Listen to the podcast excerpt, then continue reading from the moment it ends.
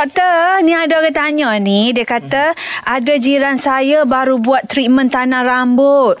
Ada kesan ke ke atas kesihatan doktor? Okey, uh, dia tanam rambut ni Dr. Mat nak komen lanjut-lanjut lebih-lebih tu uh, Dr. bukan bidang Dr. Mat saya minta Hmm, maaf dah. Jadi untuk tanam rambut ni dia melibatkan satu prosedur lah. Satu dia prosedur pembedahan pemindahan folikel rambut daripada Hmm. satu kawasan kepada kawasan lain yang kekurangan rambut. Hmm. Jadi waktu dia buat pemindahan tu dia melalui apa pembedahan.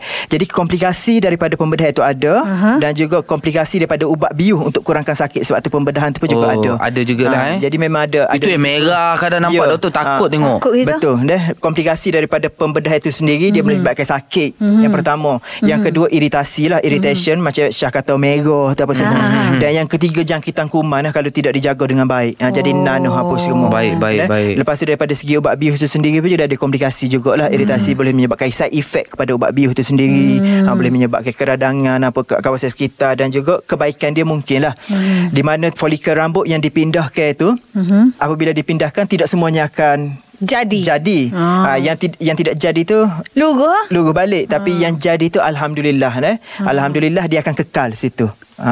Eh, doktor. Sehingga Oh. faktor-faktor penuaan, faktor-faktor lain dia akan gugur balik juga satu Gugur masa. Ah. je satu hari mat satu sampai bila kita nak kekal dengan rambut ni? Air ni ke tanah juga. Oh.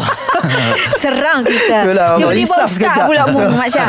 Sekali Aduh. bunyi Cakap Dia tak bagi jam cakap Nampak macam sedia. Sekali bunyi Ke tanah kita Okey Terima Faham doktor kasih, doktor. eh. Okey, sama-sama Syahzura.